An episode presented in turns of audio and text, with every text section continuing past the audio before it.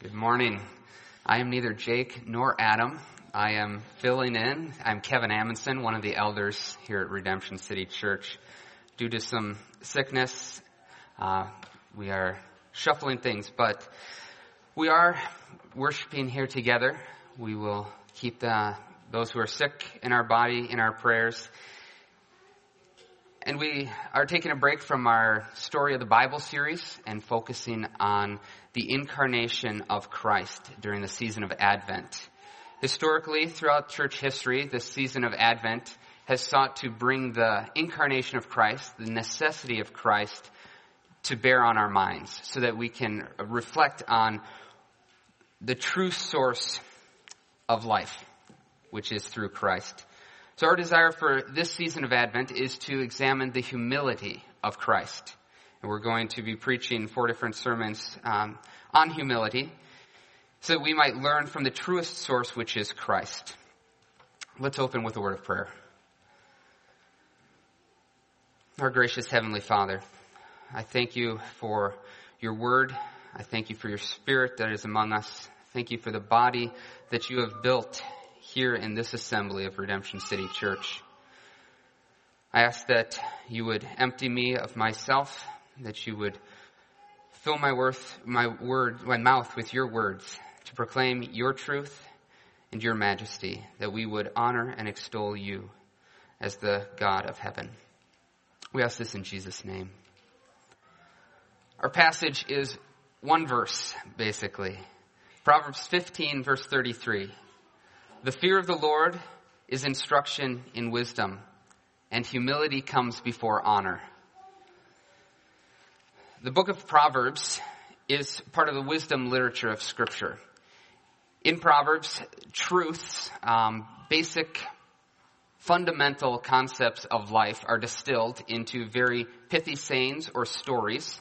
Sometimes there is a theme, such as riches or, riches or poverty, which is woven throughout them so we can see what um, economic choices uh, result in.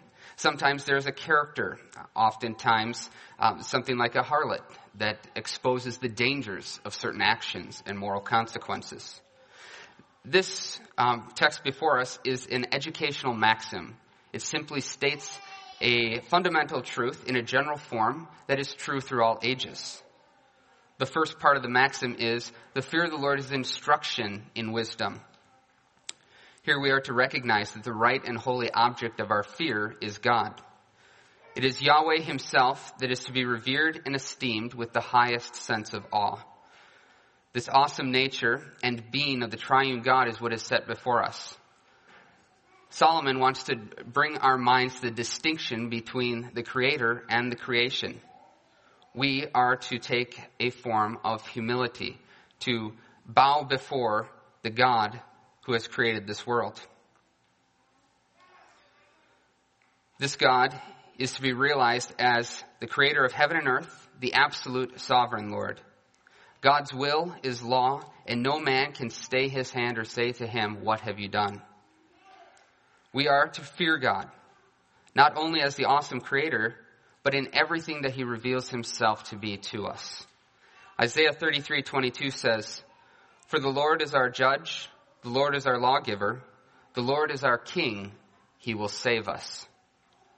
So the fear of God is to submit ourselves in the total being and government of God, as he is our judge, lawgiver, king, and savior. The fear of God functions, as we were told earlier in the book of Proverbs, as the foundation or fountain of knowledge, wisdom, and understanding. If we fail to fear the Lord, then we overstep our own bounds and promote ourselves or an institution in God's place. This is compared to idolatry throughout the Bible. Any individual or institution that claims the fear of God for themselves that is not owed to them provokes judgment upon themselves. Our God is a jealous God, and He does not share His glory with another. It is a fearful thing to recognize that God is jealous, for He is a living God. This is the dread that came upon everyone in Scripture who is undone in the very presence of God.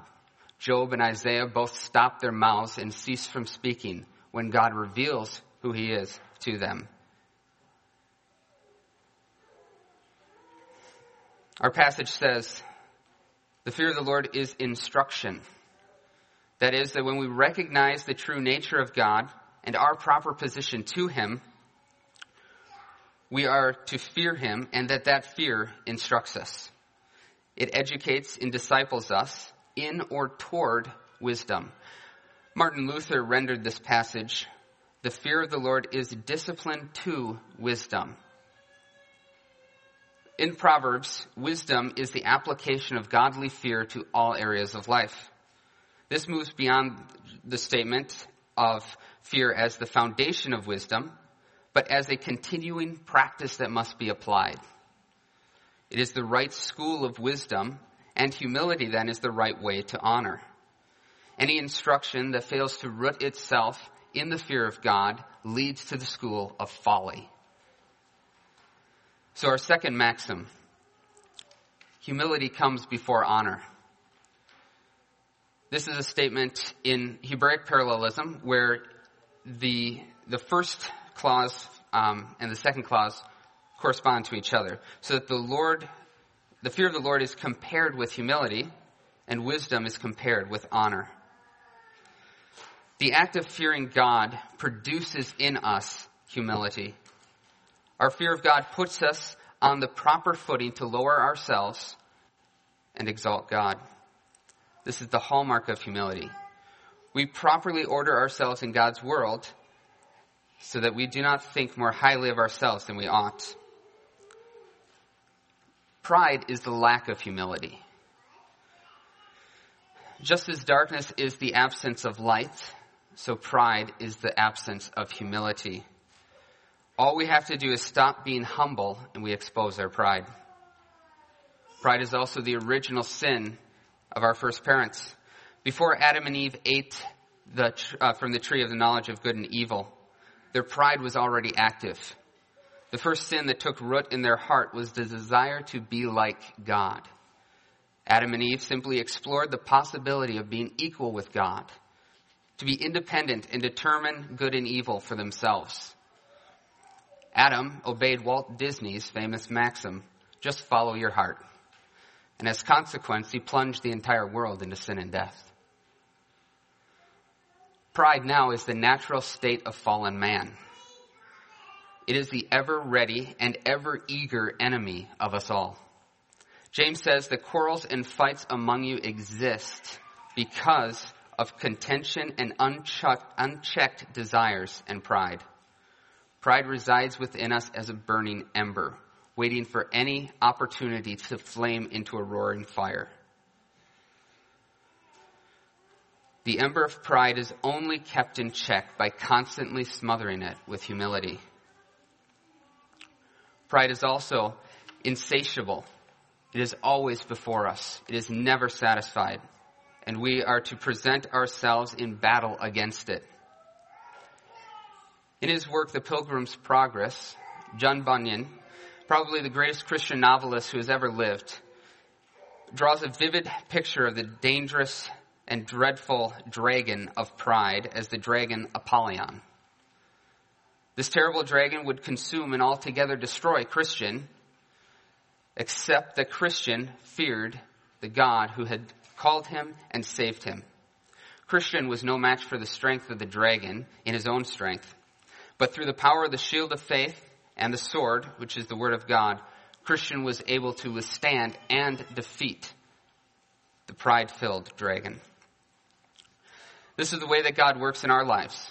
He trains us and prepares us and strengthens us to practice humility and meekness. In the New Testament, meekness is often translated for the same word as humble. We see that in the Sermon on the Mount, Jesus says, Blessed are the meek, for they shall inherit the earth. Meekness is often considered um, mousy and timid, someone who's weak. But in in um, in reality, meekness is an equestrian term which refers to a horse that has been trained to take the bit and the bridle. In the Bible, meekness refers to someone who has been prepared or trained for a task. Humility carries the same connotation as we recognize that our place is to fear God and our part in the world is to extol him and lower ourselves. In our passage, we are told that humility comes before honor. Humility isn't the end all. Humility goes in front of honor. This is not a genie in the bottle kind of uh, trick that just results in something. If we're humble, we just we get honored. It is the result that God has promised to produce in those that He has humbled. Honor is not worldly recognition. That would only stoke the embers of our pride and exalt ourselves. Honor is the restoration to fallen man of, a, of his heart that was hostile to God. Honor is a renewed wisdom in light of the work that God has done in us. For the Christian, our honor is our new standing as a son of God. We are made co-heirs with Christ in the inheritance of the new creation. We are co-workers with him in the proclamation and the heralding of the good news, the gospel of Jesus Christ. This is the honor that the humble receive. And this honor is a motivating factor in our continued submission to the will of God. God's work in our lives leads us to obey His will. This in turn glorifies God. His glory is magnified by the faithful obedience to His people. Our great desire on the last day is to hear the words, Well done, my good and faithful servant. Enter into the joy of your master. This is the result of God being faithful to His own covenant. It is not by any merit on our own part, but because God has sworn by an oath to exalt the humble. He has assured us that the last will be first, that the humble shall come to honor, and that the meek shall inherit the earth.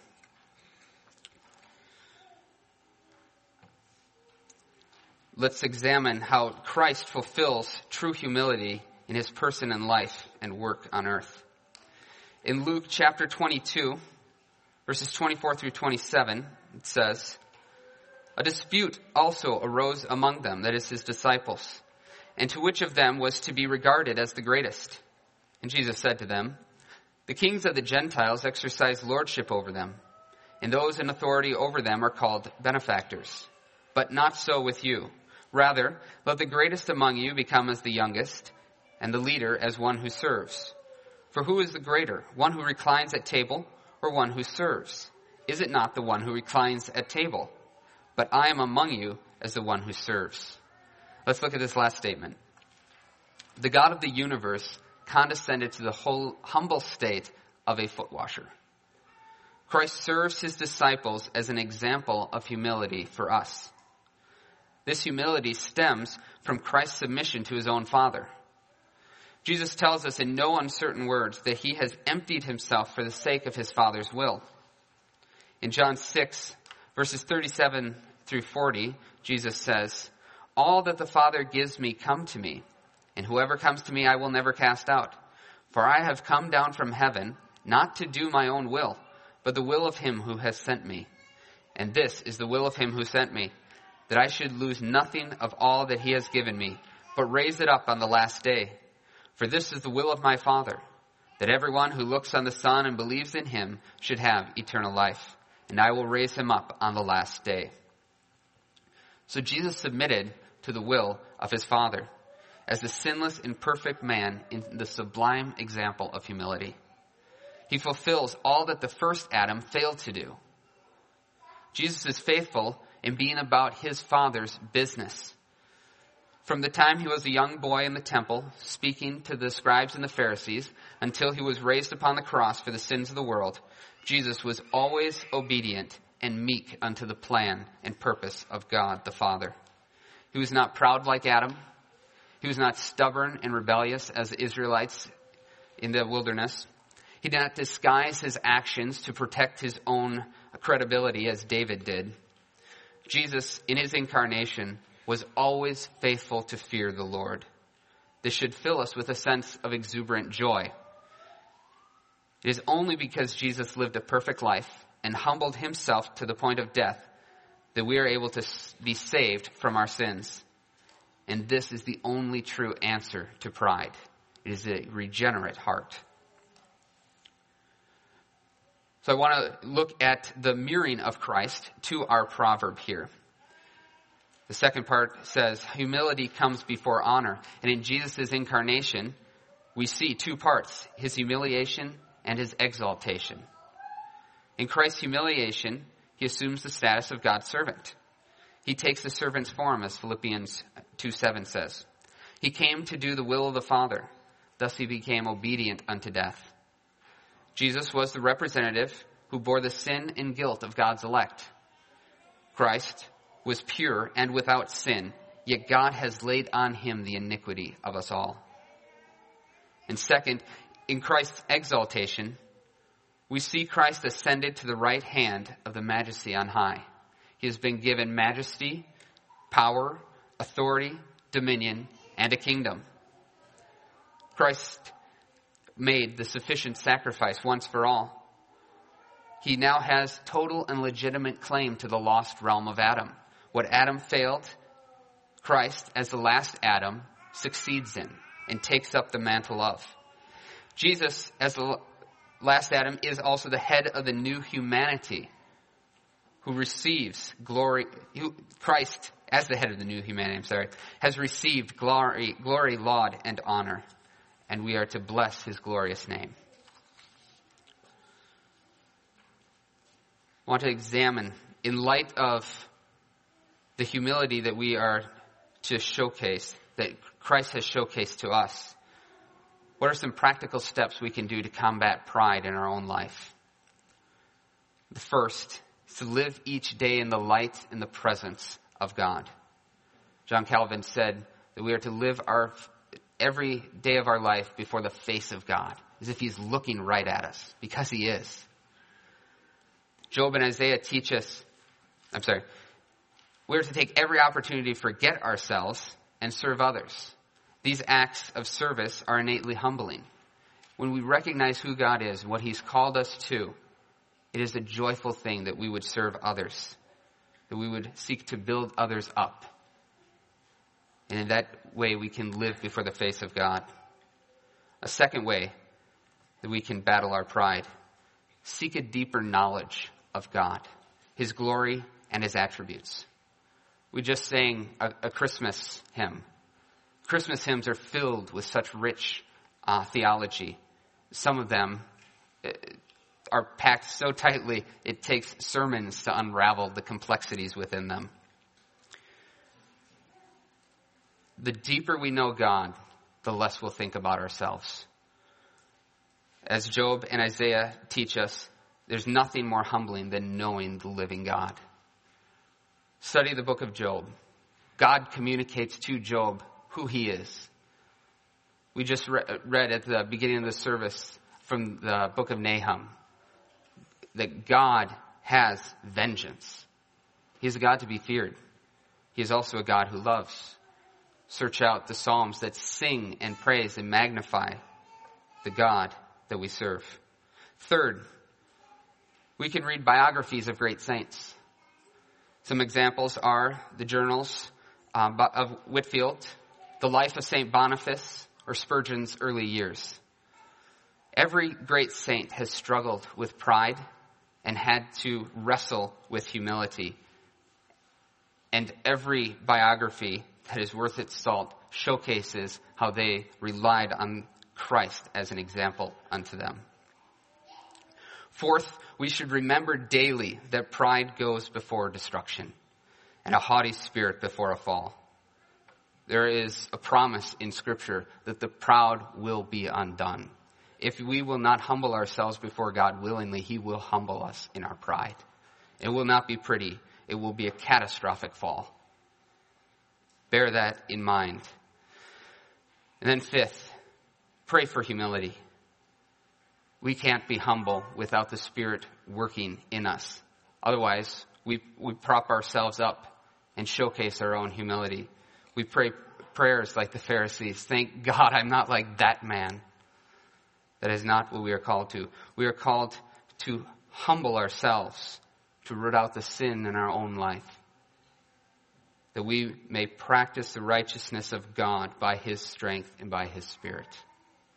Let us pray for that. Our gracious Heavenly Father, your word illuminates as a lamp unto our feet. It guides us and it directs us. Our own wisdom apart from you is nothing but folly. Give us your spirit, O God, to be active in humility, to root out the pride of our own lives, to see it for the ugly thing that it is not as some pet that we can keep around and pull out of the closet every once in a while, but as something that we must wage war against, else it will destroy us. Prepare our tongues to speak about the fear of God to our fellow neighbors.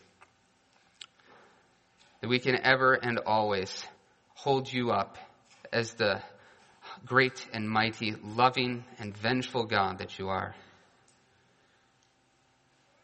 We wish to worship you. We wish to praise you. We wish to thank you for your incarnation, for coming to us, to dwell among us, to take on flesh in human form, that you might satisfy the wrath of the curse, for the law cannot be set aside. But Christ bore it on our behalf. We thank you and praise you. In Jesus' precious name, amen.